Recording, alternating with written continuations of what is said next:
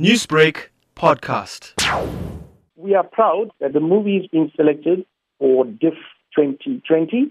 It is such a great honor that the Durban International Film Festival has recognized the quality of the movie and uh, the trust of the movie.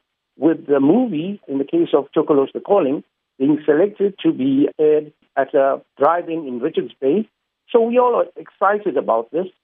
And Ruben, what does this movie speak about locally produced movies being given this platform on a national and, in the case of Tokoloshe, an international platform?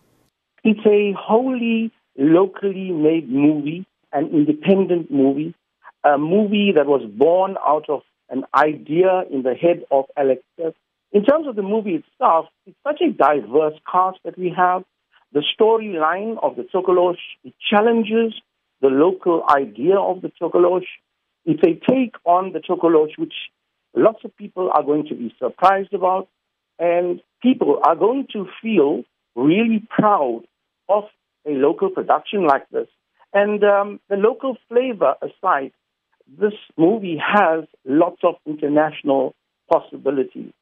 If you look at the Tokoloshe, the theme yes. of the movie, such supernatural beings is found yes. in all cultures and across the world. Yes. How have people taken to the South African version with a different twist? All I can say is uh, this movie is for the uh, moviegoer who is prepared to think out of the box. The take is not necessarily standard poltergeist idea of a little man uh, up to mischief. Here, it's a supernatural force. And also having had experience with, personally, I've come from the farm, and, uh, you know, anyone who's from the farm would know about Tsokolo stories. But here, suddenly, we've taken on this different view of the Tokoloshe. As you know, the usual uh, horror is involved.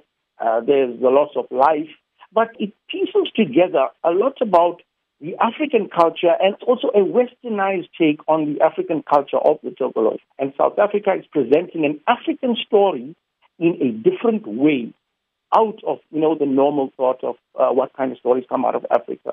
Newsbreak, Lotus FM, powered by SABC News.